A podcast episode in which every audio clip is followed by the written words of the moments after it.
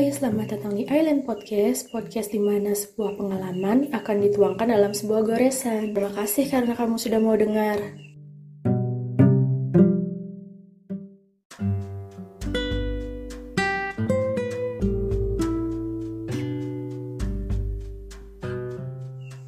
Suara bel terdengar hingga seluruh penjuru sekolah.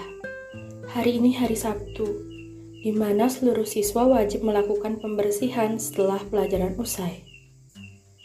Amara keluar kelas menuju halaman dengan sapu di tangannya. Dia tidak sendiri, ada Elin dan Fanny, teman satu kelas sekaligus sahabatnya. Amara berjalan sambil melirik sebuah ruang kelas yang terletak di pojok lantai dua sekolah. Terlihat belum ada tanda-tanda dari siswa di kelas itu untuk keluar. Amara, bisa bantu aku membersihkan ini? Amara hampir gelagapan ketika Elin memanggilnya. Hampir saja dia ketahuan sedang melirik ruangan kakak kelas. Membantu membersihkan apa? Tanya Amara.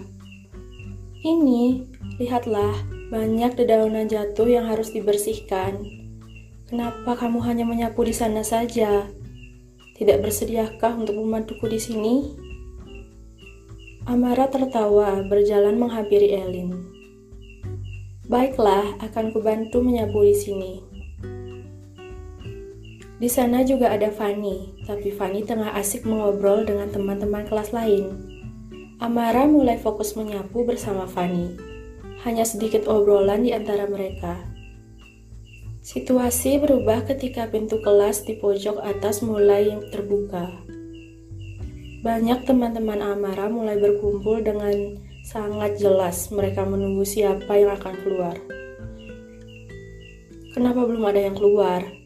Begitu kira-kira yang Amara dengar dari teman perempuannya di ujung sana.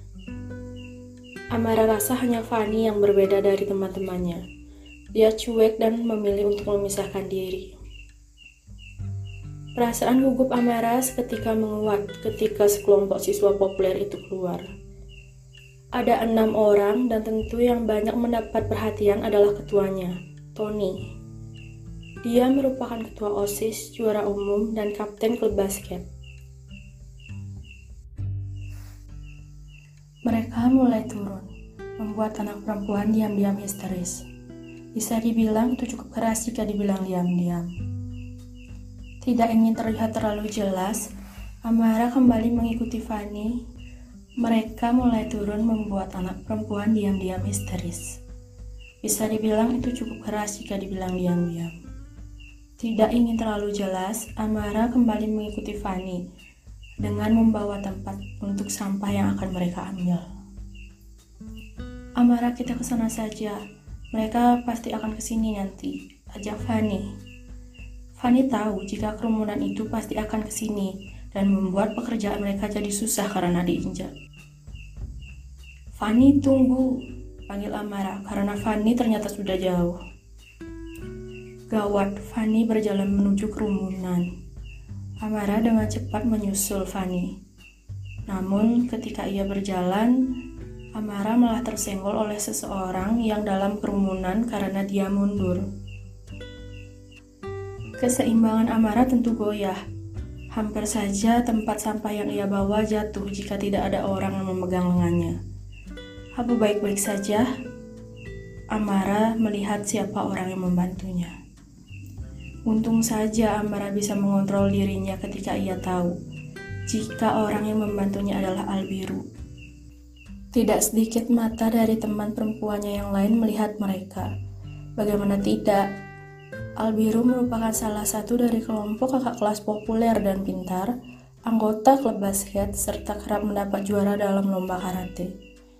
Ya, terima kasih kak, ucap Amara. Amara melihat bagaimana Albiru pergi. Ini pertama kalinya ia berinteraksi secara langsung dengan Albiru, orang yang ia sukai sejak SMP, dan hanya bisa ia lihat dari jauh karena Amara tidak cukup berani untuk menunjukkan dirinya.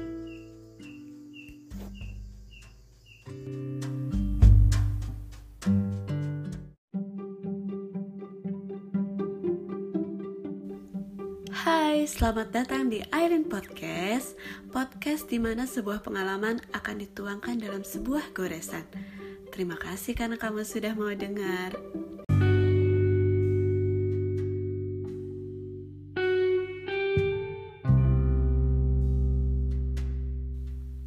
Dalam diam Kamu, lelaki pintar dan juga berprestasi. Lelaki yang memiliki senyum yang manis Lelaki sederhana dan selalu terlihat apa adanya. Iya, kamu orangnya. Pertama melihatmu, mata ini tidak bisa berpaling, terpesona melihatmu selalu ramah di depan kelas. Hati ini rasanya tenang melihat senyuman pertamamu di sana. Dan kala itu aku tahu, aku mulai tertarik padamu. Dilanjutkan dengan mencuri pandang ke arah depan kelasmu, memperhatikan senyum manismu setiap ada yang menyapamu, memperhatikan setiap gerak saat kamu bercanda bersama teman-temanmu, dan tanpa sadar, bibir ini ikut tertarik membentuk sebuah senyuman. Rasanya sangat damai, walau aku hanya dapat melihat dari kejauhan. Ya, hanya dari kejauhan. Karena diri ini tidak seberani itu untuk menyapamu, apalagi untuk mendekatimu. Entah perasaan apa yang saat itu aku rasakan. Kagum, suka, atau mungkin cinta, entahlah. Tapi aku menikmatinya walau aku hanya bisa memendamnya dalam sendiri. Menikmati setiap hati ini bergetar bila melihatmu dari jarak dekat menikmati senyumanmu walau senyum itu bukan untukku. Rasanya sangat bahagia.